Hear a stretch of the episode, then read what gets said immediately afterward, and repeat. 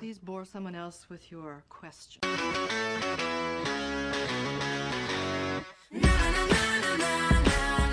שלום, אני תמר יחיא, והשבוע הזמנתי לעצמי מתנת יום הולדת, משהו ממש ממש שווה מאיזה אתר כזה של בוטיק קטן כזה בצפון, שלא הייתי קונה לעצמי בכזה אף סיטואציה אחרת, וגם לא קניתי לעצמי, אלא ההורים שלי קנו לי בעצם. ואז כל השבוע התקשר אליי מספר מהצפון, והייתי כזה, oh my God, oh מספר לא מזוהה, למה הוא ממשיך להתקשר אליי? אני לא עונה לזה בחיים שלי. ואז ביום חמישי הייתי כבר כזה, אוקיי, זה הפעם ה-40 אלף שהם מתקשרים, אז אני אענה. אז אני כזה, היי תמר, אנחנו הבוטיק הקטן שהזמנתי ממנו חבילה, יש תקלה במשהו. יש לי חבר, בבקשה, תעזבו אותי. ואני עמיתי מינצר, והשבוע היה ירידי תעסוקה טכנולוגי באוניברסיטת תל אביב, אז הלכתי אליו כדי לקבל אוכל בחינם, ושתיתי שוקו ואכלתי קינוחים, אבל אה, כאילו כל הזמן אמרתי לאנשים, לא יודע למה, שאני לומד מדמח. כאילו לא הייתי חייב לומר את זה, ובשלב מסוים, כאילו... להיכנס ליריד, כאילו. לא, לא צריך, כאילו כל סטודנט באוניברסיטת תל אביב יכל לבוא, סתם כשדיברתי עם האנשים בדוכנים, רציתי שהם ירגישו שכאילו הם עושים ובשלב מסוים כאילו השקר הלך כל כך uh, עמוק, ממש פיתחתי שיחה עם מישהי והשתמשתי בידע שלי בנוגע למה שלומדים בשנה א' במדמח וזה הגיע למין כזה, תסרוק את הברקוד הזה, יש את המשרה המושלמת בשבילך, תגיבי לי את המספר שלך. אז, uh, אז עשיתי את זה, ועכשיו אני לא יודע מה יקרה. הגשת מועמדות. כן, כן, כן, והכל, ממש. על בסיס זה שאני סטודנט שנה ראשונה למדמח, אה, ולא, ולמעשה אה, אני לא, אפילו ביום חמישי האחרון המרצה שלי אמרה שאנחנו לוקחים חלק בפרויקט הדה-קולוניזציה של המוחות שלנו מהדמיון הפטריארכלי, ואז הייתי כזה, אה וואו, ככה זה נשמע כשאני מדבר לאנשים אחרים. בכל מקרה, ברוכות הבאות לאלוהים לובשת פראדה, שהוא פודקאסט פרשת השבוע שלא תשמעו באף מקום אחר, ואם אתם שומעים אולי זאת הפרה של זכויות יוצרים, אז תגידו לנו משהו בנוגע לזה. אמ, בשבוע שעבר דיברנו על אה, אדריאן ריץ' והרצף הלסבי, ואני עושה לב עם היד שלי בזום. אה, והשבוע נדבר על איידס. איזה כיף, כן. זהו, אז השבוע אה, אנחנו בפרשת וארא, אה, והיא מדברת על מכות מצרים. כל מיני תיאורי, תיאורים של כאילו מגפות ושל אה, צרות שפוקדות את ההמונים, ויכולנו לדבר על הקורונה, כמו כולם, אבל רצינו לדבר על, על האיידס בישראל, ועל ההיסטוריה של האיידס בישראל, וכזה על ההשלכות שלו, כי זה נושא ממש ממש מעניין, שבכלל בכלל לא מדובר ולא מוכר. אז בעצם אני מארחת את אמיתי לפרק על איידס. יש. האמת שזה באמת הנושא הכי לא uh, מוכר בעולם, גם כל הידע שהיה לי על הנושא עד לפני ממש קצת זמן היה רק על סדרות אמריקאיות, כאילו, זה כאילו mm-hmm. שבישראל קצת uh, דילגנו על זה. זהו, אני אגיד שכאילו זה מתבסס על, uh, על uh, עבודת התזה של ניר זייד שכתב, uh, שכתב אותה על uh, באמת איידס במדינת ישראל, אני חושב בשנות ה-80. תזה לתואר שני, אוניברסיטת תל אביב, אחלה, תודה רבה לניר שלא הצלחנו לתפוס אותו, אז אנחנו פשוט נשתמש במאמר שלו. אז אנחנו לא פודקאסט רפואי, אז אנחנו לא נדבר על איך בדיוק פועל המנגנון של איידס ו-HIV וטה טה טה, אבל אני אגיד, אה, אתם יודעים, במילים כלליות, אה, כמובן אל תיקחו את זה כמידע רפואי מהימן, תפנו לאדם שמבין בזה. אז HIV זה וירוס שאפשר להידבק בו. באמצעות יחסי מין או מעבר של, אה, של דם, משהו באזור הזה, זה צריך להיות באמת איזשהו מגע משמעותי עם הדם שלך, ומה שהוא עושה זה שהוא תוקף את מערכת החיסון שלך. עכשיו, בשלב מסוים הווירוס יכול כל כך לתקוף את מערכת החיסון שלך עד שהיא כושלת לחלוטין. ואז כשמערכת החיסון שלך מתחת לרמה של נוגדנים מסוימת, אה, זה נקרא איידס, וברגע שאין לך מערכת חיסון, אז אתה יכול להתחיל לקבל מחלות מאוד קשות ומאוד משונות, אז גם אתה יכול כל הזמן להידבק בזיהומים פשוטים, וגם פתאום דברים כמו פטריות בריאות, או כזה כל מיני סוגי uh, סרטן שמופיעים בגלל איידס יכולים להופיע. עכשיו, למחלה הזאת יש אופי מיוחד בגלל שמהרגע שאתה נדבק עד הרגע שאתה יכול לפתח תסמינים של איידס, יכולים לעבור חמש, שש, שבע שנים, יכול גם לעבור שנה, אבל גם יכולים לעבור, כן, ממש כמות ארוכה של שנים, וזה קצת נותן את האופי של המגפה, כי דברים יכולים לעבור לפני שאתה בכלל מודע, גם שנדבקת וגם שאתה יכול להדביק, וזה זה אופי מסוים. כאילו תחשבו על מה קורה עם הקורונה, אנחנו נדבקים בה מהר מאוד, אם כאילו ההדבקה הייתה חודשיים קדימה, כאילו איך היינו מתייחסים לבידודים, איך היינו מתייחסים לאנשים מסביבנו, איך היינו מתייחסים לעצמנו, אז תחשבו על זה ביחס של שנים. זה יוצר כן. כאילו הרבה יותר חשדנות כלפי אנשים שחולים. כן, לגמרי. וכולם בעצם, כאילו, כי, כי כל אחד בעצם יכול, זה יכול להתפרץ אצלו.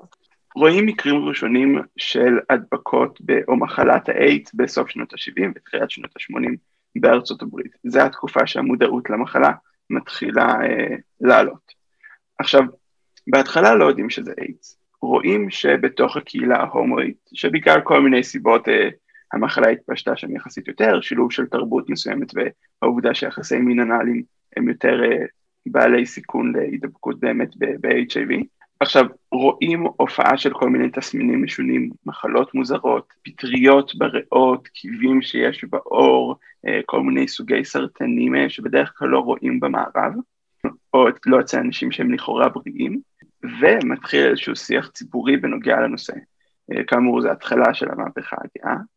זהו, זה, זה ממש תזמון אה, מבאס, כי זה בדיוק הזמן שבה, שבו כאילו התנועה הגאה מתחילה לפרוץ, ומתחיל הדיון על שיח, מתחיל הדיון על, על זכויות לקהילה הגאה, ובדיוק יחד עם זה מגיע האיידס, וזה בטח כאילו נתן נשק כאילו גם מאוד לא הומופובים.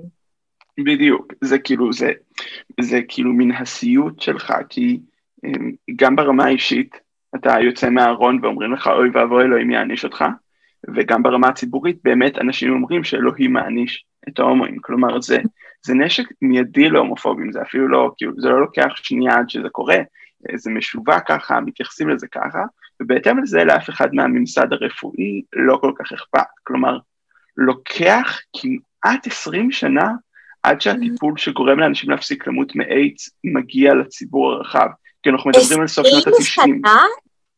המקרים הראשונים מדברים עליהם בסוף שנות ה-70, וההכנסה של הקוקטייל, שזה הטיפול שכזה באמת אפשר לאנשים לחיות שנים ארוכות, הגיע בערך בשנת 96, 97, 98, משהו באזור הזה.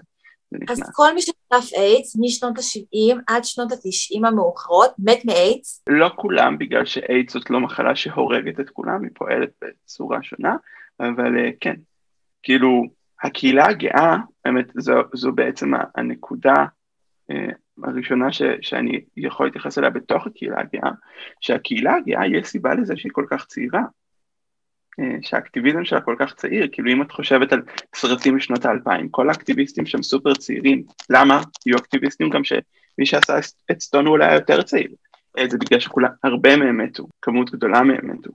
זה מטורף. כן, בעצם וואו. כשחושבים על ההיסטוריה הגאה בארצות הברית, בישראל פחות, כי המגפה פה הייתה פחות uh, קטלנית יחסית, אז uh, חושבים על, uh, על היסטוריה שכוללת טראומה ממש רצינית.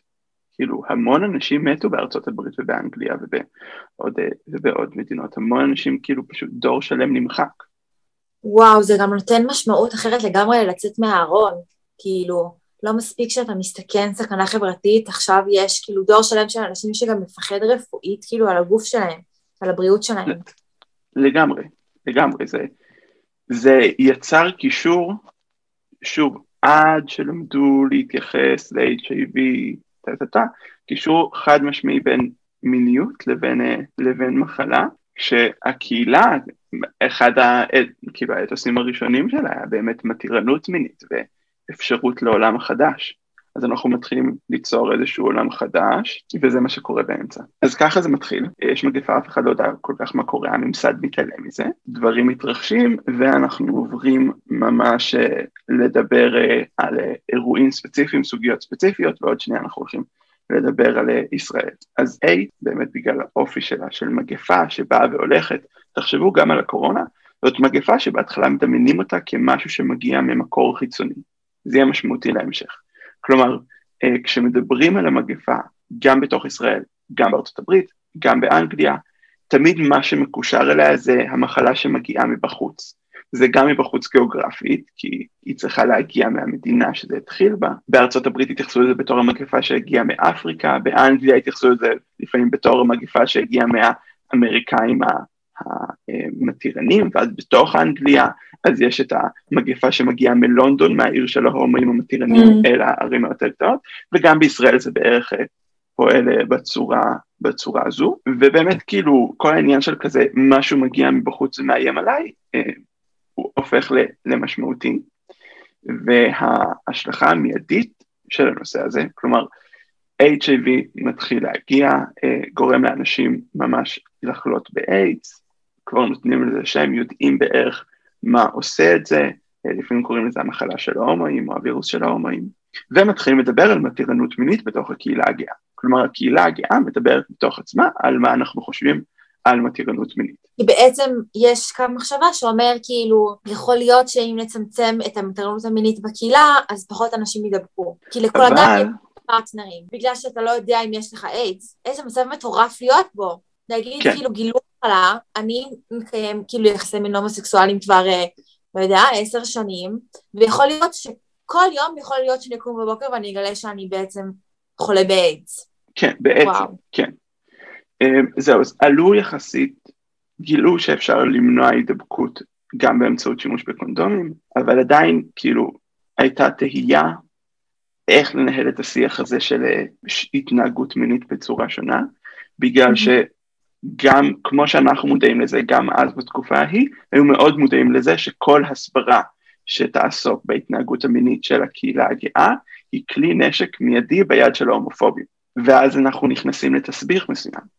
כי או האמירה ההומופובית של אתם הומואים מתירניים, אורח החיים שלכם מתועב, או שאני מתעלם מזה, חי את חיי ויכול להיות שאני אדבק ב-HIV, או שאני מתחיל לדאוג להתנהגות המינית שלי, mm-hmm. או לא, לא יודע לדאוג להגביל אותה, לעשות אותה בצורות מסוימות, אבל אז בעצם אני מרגיש שאני משותף פעולה עם הממסד ועם ההומופובים, ו- וזה יוצר תסביך ממש, ממש משמעותי, זה ממש יוצר טרגדיה, כי כי כאילו הפנייה אל הממסד, או שימוש בהיגיון מסוים של הממסד יכול להציל אותי, אבל גם באותה מידה הוא מחזק את הדברים הכי גרועים שאמרו לי לכל חיי. בשנות ה-80 זאת לא תקופה טובה להומואים בכלל.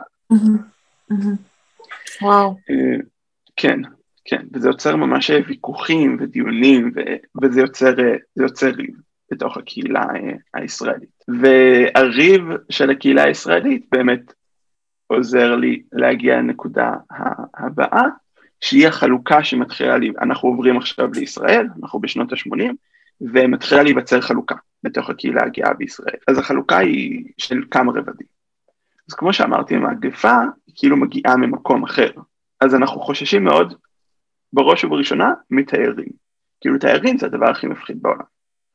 אחרי שאנחנו מפחדים מתיירים, יש איזשהו חשש של הקהילה הירושלמית, שנחשבת יותר שמרנית, מהקהילה התל אביבית. כלומר, התל אביבים המתירניים, אלה שמגיעים אליהם תיירים, הם נתפסים כאנשים שמועדים יותר להדבקה או להדביק אנשים אחרים, ולכן תופסים מהם מרחק, אה, מנסים כזה לנתק קשרים, ויש אה, חשדנות מאוד גדולה, מין כזה אה, אתה, בגלל שאתה מתל אביבי, אתה כנראה נוהג במתירנות מינית, וכנראה בגלל זה נדבקת אולי, או אולי נדבקת ב-HIV, וכאמור זה גם מתקשר לשימוש בסטריאוטיפים, כמו שדיברנו עליהם. אחר כך יש לנו חלוקה בין נשאים לבין לא נשאים. עכשיו, היחס אל החולים ולנשאים היה יחס ממש כאילו קשה, בגלל שמאוד התרחקו מחולים, מאוד פחדו שהחולים האלה יוכלו להדביק אותם, וכאילו היה חשש מאוד גדול, אבל גם נשאים וחולים בעצמם האשימו אותם שהם אלה שאחראים לזה. ממש אנשים שנדבקו במחלה האשימו אותם בזה שהם נדבקו במחלה, האשימו אותם בזה שהם הדביקו אנשים אחרים והתייחסו אליהם ממש בעוינות. לפעמים זה הביא אפילו לזה שהוציאו אותם מהקהילה. וואו. אז ככה ש... כן, כאילו, הם גם נדבקו, גם האנשים שהם אוהבים אולי נדבקו באמת, נדבקו מהם, הם היו צריכים להתמודד עם האשמות של שאר העולם בנוגע אליהם וגם עם המחלה שלהם. הנוראית אה, הזאת, יש אנשים כן. שמתו לבד. ממש. זה הסיפור של אנשים שחלו ב... ב... או זה חלק מהסיפור. חלק מהסיפור של אנשים שחלו באיידס באותם שנים זה סיפור ממש משמעותי של בדידות. וואו. אה, כי גם כשאתה חולה באיידס והקהילה דוחה אותך, אז אתה חוזר הביתה, ואז בבית מישהו בכלל מקבל אותך, או שהם מתעלמים מזה שאתה הומו ופשוט לפעמים מטפלים בך, לפעמים כבר אף אחד לא רוצה לטפל בך. אה, וזה יוצר באמת אה, משבר מאוד גדול. אני יודעת, אני לא יודעת כמה תתקן אותי, אולי אני טועה, אבל כאילו מהידע הפופולרי על איידס, שכאילו, היו גם שלבים שאנשים לא הבינו שאיך איידס מדבק, ופחדו כן. להתקרב לחולים באיידס, כאילו, לטפל בהם, לעזור להם, ממש. בקשר. כן, זה, זה, זה, חלק מה, זה חלק מהדבר הזה, כי בהתחלה באמת לא ידעו, אבל גם בהמשך כשחשבו שיודעים, זה עדיין לא הפך לידע מקובל. כלומר, גם כשהידע הרפואי אמר, לא, אי אפשר להידבק מאיידס מזה שאתם אוכלים באותם כלים, או נמצאים באותו מרחב, עדיין אנשים אה, מאוד פחדו ומאוד לא רצו להתקרב. כלומר, זה מכניס חשד לתוך כל מערכת יחסים שיש לי. ויש ציטוט מהביטאון אה, לאגודה לשמירת זכויות הפרט, שזה האגודה למען הלהט"ב, זה השם הרשמי שלה, אה, משנת 1991, שהולך ככה: המחלה פוגעת לא רק בנשאים ובחולים, היא גם מסבכת את קשרינו האחת עם השנייה בנקודה משמעותית, יחסי המין שלנו. קשרים אלה בהם מעורבים רגש, תשוקה וזהות עצמית היו די מסובכים עוד לפני עידן האיידס. עתה יש להתייחס לכל אחד כמדביק פוטנציאלי. זה ממש כאילו, דיברנו על יחסים בין אישיים, אבל באמת, כאילו, לתוך כל מערכת יחסים אינטימית שיש לי עם אדם אחר, נכנס הנקודה הזאת של מי יכול להדביק אותי, האם אני יכול להדביק אותך, וכל הדבר הזה. וזה יוצר מציאות, אה, מציאות מאוד כאוטית, ועוד ריב מסוים בתוך הקהילה הגאה. זה יוצר פיצול, גם כי כאילו כל מה שאני אומר, זה הרי יצירת סטיגות משוגעות נגד הקהילה הגאה. כלומר, וואו. כאילו זו תקופה מזעזעת אה, ומלא נשק להומופובים. ואז מגיעים ההומואים, או החלק בקהילה, שמנסה להתנתק מהדימוי הזה. כלומר, אנחנו עוברים אה, לסוף שנות ה-80, אה, אולי אפילו קצת תחילת שנות ה-90, ויש אנשים שמנסים להתרחק מהסטיגמה הזאת ולנסות ליצור דימוי אחר, דימוי של הומו שהוא אה, לא חולה, שהוא לא מנותק מהמשפחה שלו, שהוא לא מנותק מהקהילה שלו, וזה גורם לקבוצה מסוימת מהקהילה לנסות להרחיק את עצמה מהקבוצה החולה. ומצד אחד אנחנו יכולים להבין אותם, כי אנחנו לא רוצים להיות מזוהים עם הדבר הזה, ומהצד השני, שוב, זה יוצר קיטוב.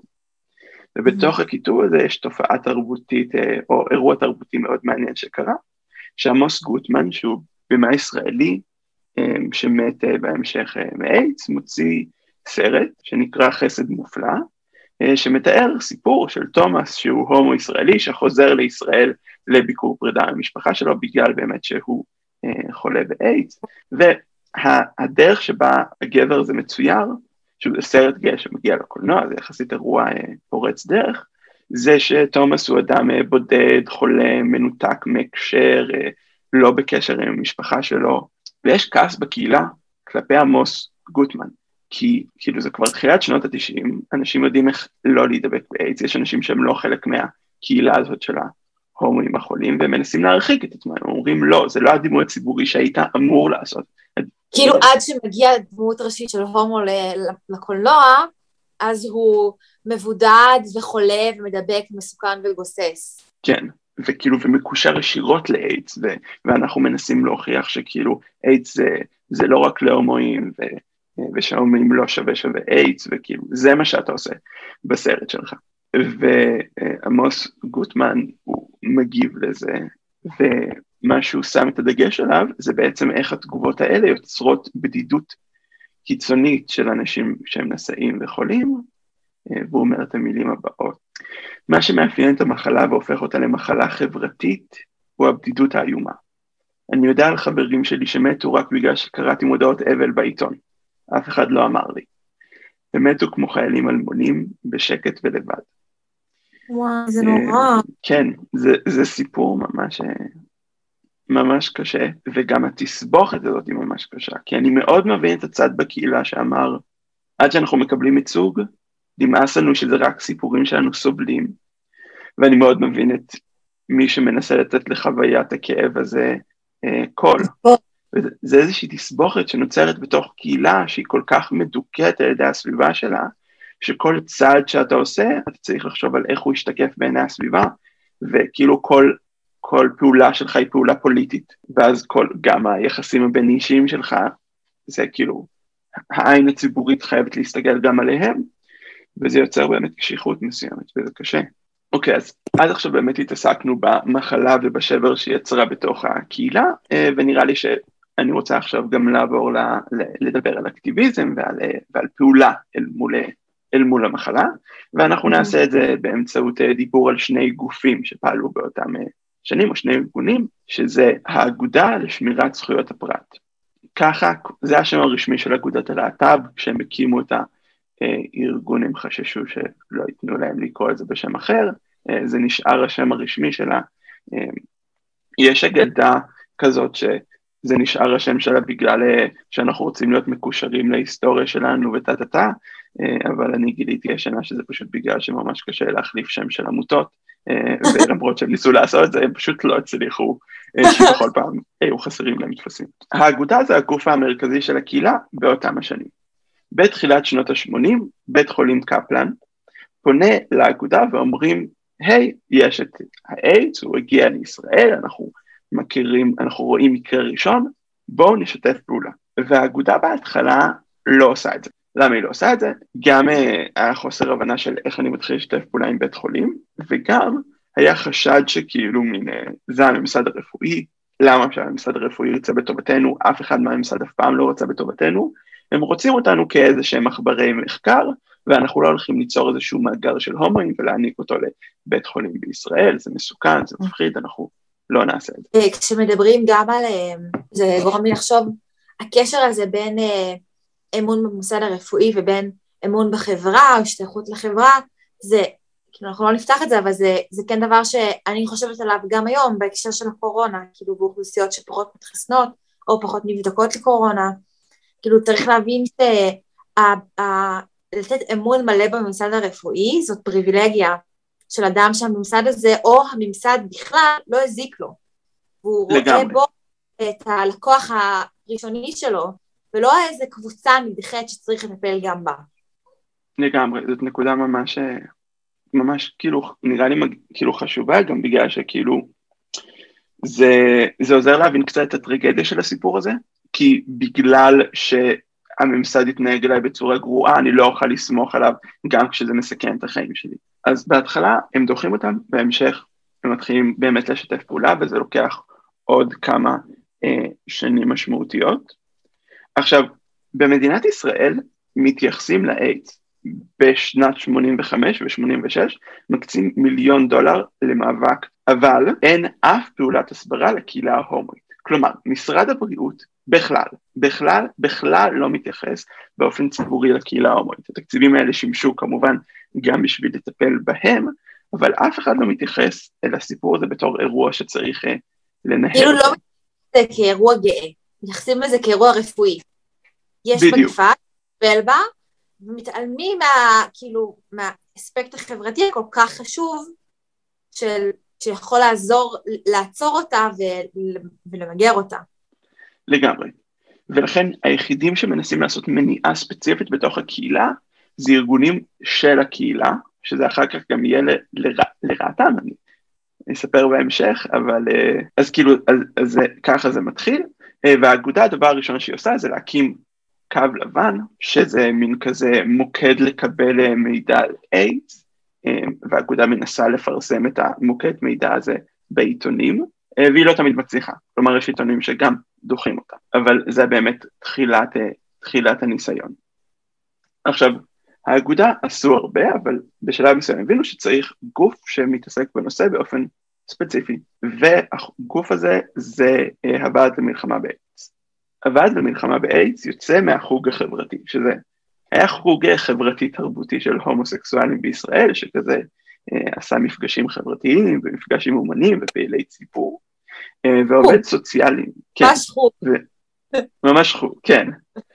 ו, ושם עובד סוציאלי בשם אה, מיכה ונדייק, שהיה עובד סוציאלי דתי, אה, שזה וואו. super cool, כן, אז אה, ההיסטוריה של הקהילה הדתית הגאה הוא, היא ממש בתוך זה, אז הוא מחליט להקים את זה באחד המפגשים שעסקו באיידס, והוא כזה קם באולם ומציע שמישהו יקים את זה איתו, ומתוך 120 האנשים שהיו באולם, ארבעה אנשים הקימו איתו את הוועד למלחמה באיידס, זה כאילו ממש מעט, אבל, אבל מה שכן מגניב זה שמי שהקים את הוועד אה, למלחמה באיידס זה אנשים שהם קצת סלבים שלי, לא שלכם כנראה. אחד מהם זה שלמה סבירסקי, שהוא סוציולוג ישראלי מאוד חשוב, והשני הוא דוד ארליך, זיכרונו לברכה, שהוא הקים את אה, בית הקפה אתמול שלשום בירושלים, שהיה גם אה, הוא... לא אה. אה, כן, כן, זה אקטיביסט גאה מאוד חשוב. אז הם מקימים את זה, ומתחילים לפעול. אז הדבר הראשון שהם עושים, זה פונים לבית חולים קפלן, ובאמת משתפים פעולה עם המנהל, עם המחלקה למחקר האיידס, אה, וזה שיתוף פעולה חשוב מאוד, ומצליחים לפנות אל הממסד, והרופאים שמטפלים ואחראים, שאחד מהם הוא צבי בנטואיץ', אה, ממש עושים עבודה טובה, וזה דבר ראשון שקורה טוב. הדבר השני שקורה, זה שהם פונים למשרד הבריאות לקבל תקציב. משרד הבריאות אומר להם, לא, אנחנו לא מביאים תקציב, כי אתם ארגון הומוסקסואלי, מה הקשר בינינו לביניכם? כאילו, לבד למלחמה. מה הקשר הומו? מה הקשר הומו? כן. משהו בסגנון הזה. אה, לא. אמ, הוועד אה, מבין שהם צריכים להיות יותר חכמים, הם, מפרס, הם ממנים את אה, פרופסור שלמה שיבולת, שהיה איש אה, ציבורי, כאילו דמות ציבורית יחסית חשובה באותם השנים, שהוא יהיה היושב ראש הייצוגי שלהם, ואז הם פונים שוב פעם אל משרד הבריאות ומקבלים תמיכה חד פעמית של 4,500 שקל. לא! הדבר שהם קיבלו מהם, 4,500 שקל חד פעמי. וואו. איזה עוד דבר הם עשו, ואנחנו עכשיו מתקשרים לניו יורק וזה, הם פונים לבית הכנסת הגאה בניו יורק שנקרא בית שמחת תורה, שזה בית כנסת שיש לו גם סיפור משלו עם, עם, עם האיידס, יש להם אה, ספר תורה בית כנסת, אם אני לא טועה, שיש שם את השמות של כל האנשים שנספו במגפה באותם השנים שהשתייכו לקהילה, ובית הכנסת הגאה תורם להם עשרת אלפים דולר, אה, להראות לך שגם פעם ארגונים אמריקאים מימנו את כל דבר, כל דבר טוב שקורה כאן. באמצעות כל הכסף הזה, הוועד המלחמה באיידס באמת מקים קו טלפוני ושוכרים משרד והם מתחילים את הפעולה שלהם. הם עושים מלא דברים מגניבים, הם אנשים נורא יצירתיים והם הם מחליטים שהם כאילו מטפלים בה, באירוע הזה. דבר ראשון שהם עושים זה להכשיר מתנדבי ועד לטפל ולסייע לחולים. היה פרויקט בארצות הברית שקראו לו פרויקט הבאדיז, שכזה אנשים שהלכו וליוו חולי איידס אה, כשהם ממש היו בבתי חולים ודיברו איתם וכזה סייעו גם בתיווך שלהם אל מול הממסד הרפואי, והוועד מתחיל לעשות את זה בישראל, אה, הרבה גם לאחים ולעובדים סוציאליים, כאילו מכשירים אותם ללוות אה, חולים אה, באיידס. כן. אני יושבת, ואני, אף אחד לא רואה אותי, כאילו, מהמאזינות, אבל אני יושבת פה עם מבט של אוגר עצוב חצי מהפה.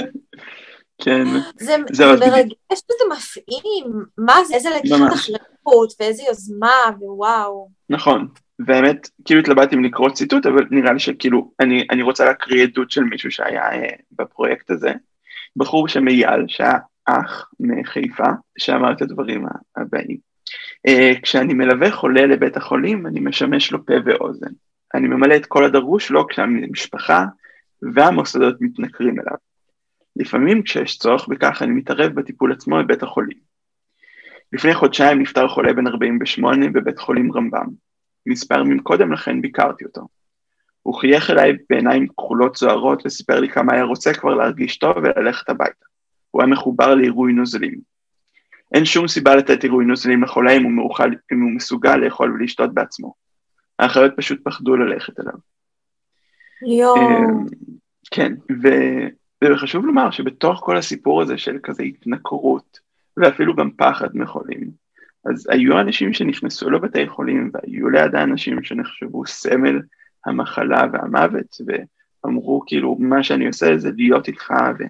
ולסייע לך, אה, וזה היה, הקהילה הגאה עוזרת לקהילה הגאה ממש, כאילו זה דברים נוספים שהם עשו, שבאמת מראים על היצירתיות ועל החשיבה שלהם, אה, זה שהם עשו קבוצות לתמיכה נפשית להורים, וגם לאנשים שהם נשאים ונדבקו. הם עשו בדיקות אנונימיות לאיידס בערבי בילוי ובמועדונים. הם עשו פעולות הסברה בתוך הקהילה ההומואית, והם הקימו מעבדות בדיקה אנונימיות עם רופאים מתנדבים מהקהילה ואחיות ואחים מהקהילה שעשו את הבדיקות האלה. אני חושב שזה היה בנווה צדק בתל אביב, אני לא משוכנע במאה אחוז, אבל ממש בונים איזשהו מערך שבו אתה מאובחן, מטופל ונתמך לאורך כל הדרך על ידי מתנדבים של הוועד למלחמה באיידס, ככה שכאילו הבדידות שדיברנו עליה בדרך בתחילת הפרק נגמרת בלהצליח להקים איזשהו מערך מסוים. וואו. זה קורה סוף שנות ה-80, תחילת שנות ה-90, הרבה פעמים מדברים על ה...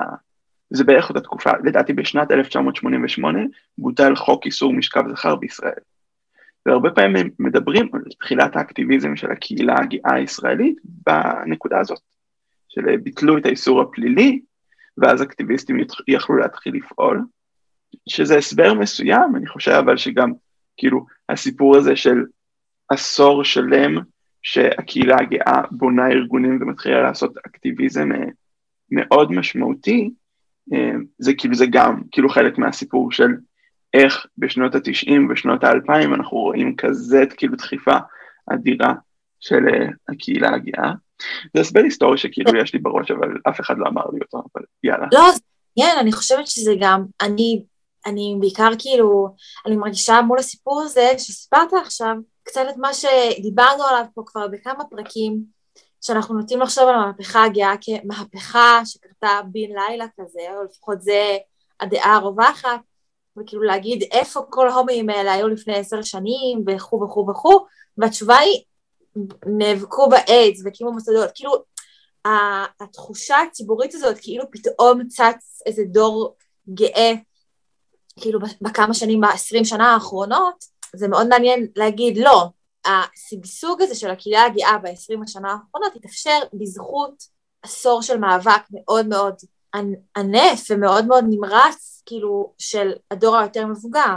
אני, אני מסכים, וגם כאילו זה, זה באמת משלים, זה משלים אה, חלק בפאזל, חלק בפאזל ש, שגם כאילו מבין מה קרה באותם שנים, וגם קצת מבין את, ה, את הטראומה, או אני קצת מנתח את הקהילה הגאה, כאילו זה איזושהי ישות אה, אחידה, אבל כאילו להתייחס אליה בתור קהילה שבעבר שלה יש לה איזושהי טראומה מכוננת שקשורה גם בשיח שמתנהל היום. כלומר, לא אומרים לאנשים, לא אומרים צעירים, אתם תדבקו באיידס כבר, אבל זה כן נמצא במחשבה של כל מי שיוצא מהארון. כלומר, זה כן עדיין משהו שמרחף. כן. אה, באופן כללי. אני חושבת שכאילו עוד, עוד דבר שחשבתי עליו היה באמת ההתחלה של המאבק הזה יחד עם ביטול החוק. שזה מזכיר לי כן. משפט שהשופטת אה, רות ביידר גינסבורג שנפטרה שנה שעברה, כאילו משפט שהיא מפורסמת אה, בזכותו שהיא אומרת אה, אנחנו לא מבקשות מהגברים לתת לנו את העמידה, אנחנו פשוט מבקשות שהם ירידו את, המגפ... את הרגל שלהם מהצוואר שלנו. ו- וזה מצחיק וזה גם כאילו פשוט נכון, כאילו בשביל שמשהו יקרה, בשביל שאוכלוסייה מדוכאת תוכל להתחיל לפרוח ותוכל להתחיל להיות עצמאית, היא צריכה שיאפשרו לה את הנשימה הזאת. כל עוד חונקים אוכלוסייה ו- ולהיות חבר בקהילה הזאת זה עבירה פלילית, או להיות אישה עם כרטיס אשראי זה דבר שהוא לא יכול להיות על פי החוק, אז, אז, אז לא יקרה דברים טובים, כאילו אנשים לא יכולים למרוד כנגד כל הסיכויים, כאילו צריך להיות איזשהו, איזשהו צעד ראשוני של אפשור, כאילו. לגמרי, כן. שזה ממש משפיע על הדמיון הציבורי שלנו ביחס לפורצי דרך ואנשים מחדשים. כן. דבר נוסף שקרה בהמשך, אה, זה שהאגודה והוועד למלחמה באיידס, הם תמיד שיתפו פעולה, אבל הם מתחילים לשתף פעולה בצורה יותר אינטנסיבית בתחילת שנות התשעים, ושיתוף הפעולה ש, אה, שאני רוצה לדבר עליו, שהוא באמת אה, כבר פתיחת הסיפור של המלחמה ב... באיידס לאוכלוסייה היותר כללית, או לא רק קהילה גאה דואגת לעצמה, אה, זה אירוע בתל אביב, שאני חושב שבכיכר אה, רבין, אה, הוקראו השמות של הישראלים שמתו ממחלת האיידס, וראש עיריית תל אביב בזמנו, שהוא שלמה להט, מגיע לאירוע, נואם שם, וקורא לממסד ליטול אחריות ולצאת למלחמה באיידס ובסטריאוטיפים שמלווים לאיידס, שזה כאילו ממש סוגר את הסיפור. זה מרגש שהוא בא. כן, ממש. זה מרגש שהוא בא, וזה, וזה מראה שכאילו בוצע שינוי. אם זה התחיל כמגפה של בודדים, של הקהילה הגאה מסוכסכת בתוך עצמה, עשר שנים אחר כך, אולי אפילו טיפה פחות, רואים ארגון שבו כבר נציג של הממסד לוקח אחריות ומתחיל לשאת את הדבר הזה יחד איתו. ובאמת ניר זייד בעבודת התזה שלו, הוא ממסגר את הפעולות שהארגונים האלה עושים כיזמות חברתית של הקהילה שתומכת לקהילה, שהיא גם עושה שינוי והיא גם מסייעת לעצמה, וכאילו הסיפור הזה הוא באמת סיפור של איך אוכלוסייה שעוברת סטיגמה, שחולה במחלות, ש, שחווה הרבה הומופוביה, שנתפסת כאובייקטים אה, במציאות בעצם, הופכת כאילו לסובייקטים פעילים שמשפיעים על עצמם ועל החברה, אה, ומצליחים באמת אה, לחולל אה, שינוי. וכאילו בגלל זה, זה סיפור מאוד עצוב, הסיפור של מחלת האיידס ומה שזה עשה לקהילה הגאה ב- בישראל ובכל העולם. אבל אני חושב שזה גם מאוד, כאילו מין מרחב שהיה פה הרבה כאב, אבל שהוא גם הראה הרבה אנושיות וכאילו, ויופי של חמלה. אני חושבת כאילו ככה, אנחנו לקראת סיום, ואני חושבת על, ה, על הפרשה ועל ה...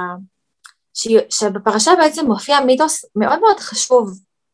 אני חושבת בכלל בתרבות שלנו, שהוא המיתוס של מכות מצרים, שבו יש עונש קטסטרופה, של קטסטרופות של טבע כאילו, אה, שאלוהים מנחית על, על עם שבעצם אה, חטא.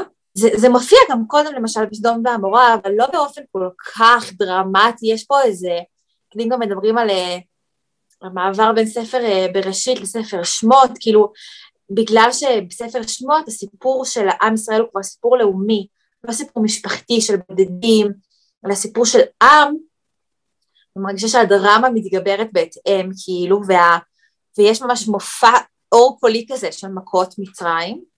אני חושבת שזה דבר שאנחנו, שהוא הוא, הוא מעיד על צורת מחשבה אנושית שהיא מאוד מאוד נפוצה עד היום, שבה כאילו אסונות טבע מקושרים לבעיות חברתיות מכאן ומכאן, כאילו כל אחד מגייס את אסונות הטבע לצד, לאידיאולוגיה שלו, אבל אני חושבת שבאמת הסיפור של האיידס הוא הזדמנות מעניינת לראות עוד קשר בין אסונות טבע שהן מגפות או שהן אה, אסונות אקלימיים או, או וכו' וכו', שבהם באמת יש קשר בין מחדל חברתי ובין אה, התפרצות והתפשטות של אסון. ללא ספק הסיפור הזה של, ה, של האיידס ושל, ושל המאבק בו הוא אני בטוחה שהמחלה הזאת לא הייתה מגיעה לממדים שלה אם היא הייתה אה, נוגעת לכלל האוכלוסייה.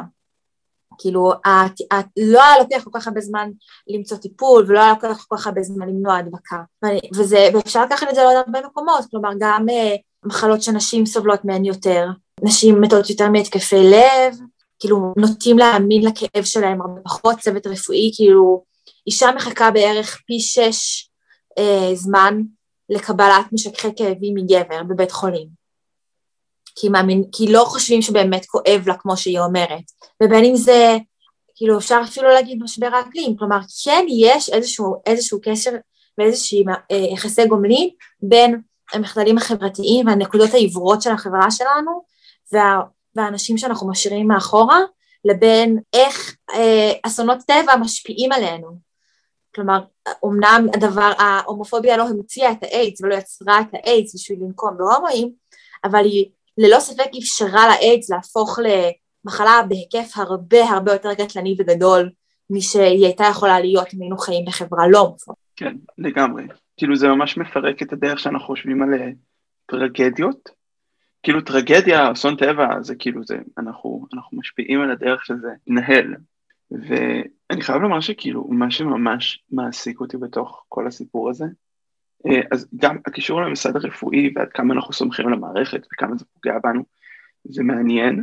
אני אגיד שמינו בישראל בפעם הראשונה לפני רק איזה חצי שנה אה, רופא שמומחה ברפואת להט"ב באופן ספציפי, הוא באיכילוב, אבל כל התגובות לכתבה הזאת בוויינט הייתה כזה, למה אין רופאים גם לאנשים שהם, אה, קיצור.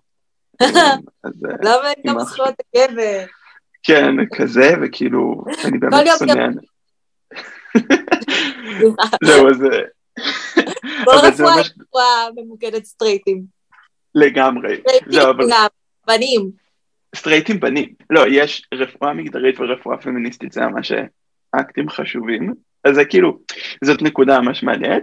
אני תמיד מוטרד באמת כאילו מהאובדן המשוגע של כמות אנשים קיצונית, המון אנשים מאוד מוכשרים, אה, מתו מאיידס, דור מייסדים, אנשים שחיו כן. פעם, ואם הממסד הרפואי היה פועל בצורה יותר נכונה, כל כך הרבה חיים של אנשים היו נחסכים, וגם האנושות הייתה כאילו כל כך נתרמת מזה, לא, זה, זה כאילו מרגיש ממש כמו, קצת כמו שיהודים מדברים על השואה, ועל האובדן yeah. כן. של כל הקהילות, וזה, אז כן, לגמרי. גם בהקשר הזה.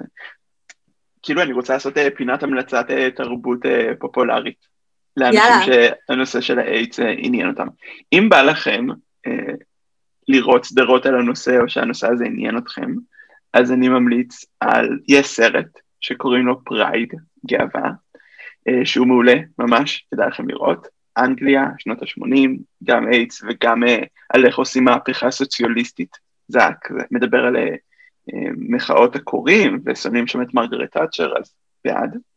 Pose, זאת סדרה של ריאן מרפי, אהוב ליבי ומחריב כל עלילות אה, העולם, אמ, שזה גם כזה על אה, תרבות אה, שחורה להט"בית בניו יורק בשנות ה-80, וגם כאילו שם איידס קשור באופן מהותי.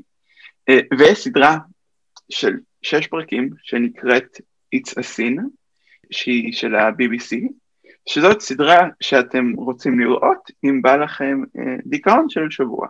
אבל זאת כאילו הסדרה הכי טובה שראיתי על, על הדבר הזה, היא באמת כאילו שוברת לב ברמות קיצוניות, כאילו בחיים לא ראיתי משהו כזה, אה, אבל היא מאוד טובה. בדיוק אתמול, היום בבוקר ראיתי שעשו ראיון עם מי שכתב אותה, שאמר שלקח לו 30 שנה עד שהוא יכל לכתוב את הסדרה הזאת, כי כאילו וואו. הוא כותב בעצם על כזה חוויות שהוא חווה, והוא אמר שכאילו זאת משימה שלא היה לו את הכוחות הנפשיים לעשות את זה עד uh, עכשיו, הסדרה באמת נראית ככה, אז... אה, וואו. זו אתם יכולים למצוא את כל ההמלצות האלה גם בעמודי אינסטגרם שלנו, דג, נכון. קו אנחנו גם השבוע נפרסם, פרסמנו ונפרסם מידע ותוכן בנוגע לאיידס היום ואז. אה, וזהו, תודה שהייתם איתנו. אנחנו שמחות לספק לכם נושא נעים לדבר עליו לארוחת השבת. אני מסכים. כן, זה מזכיר לי.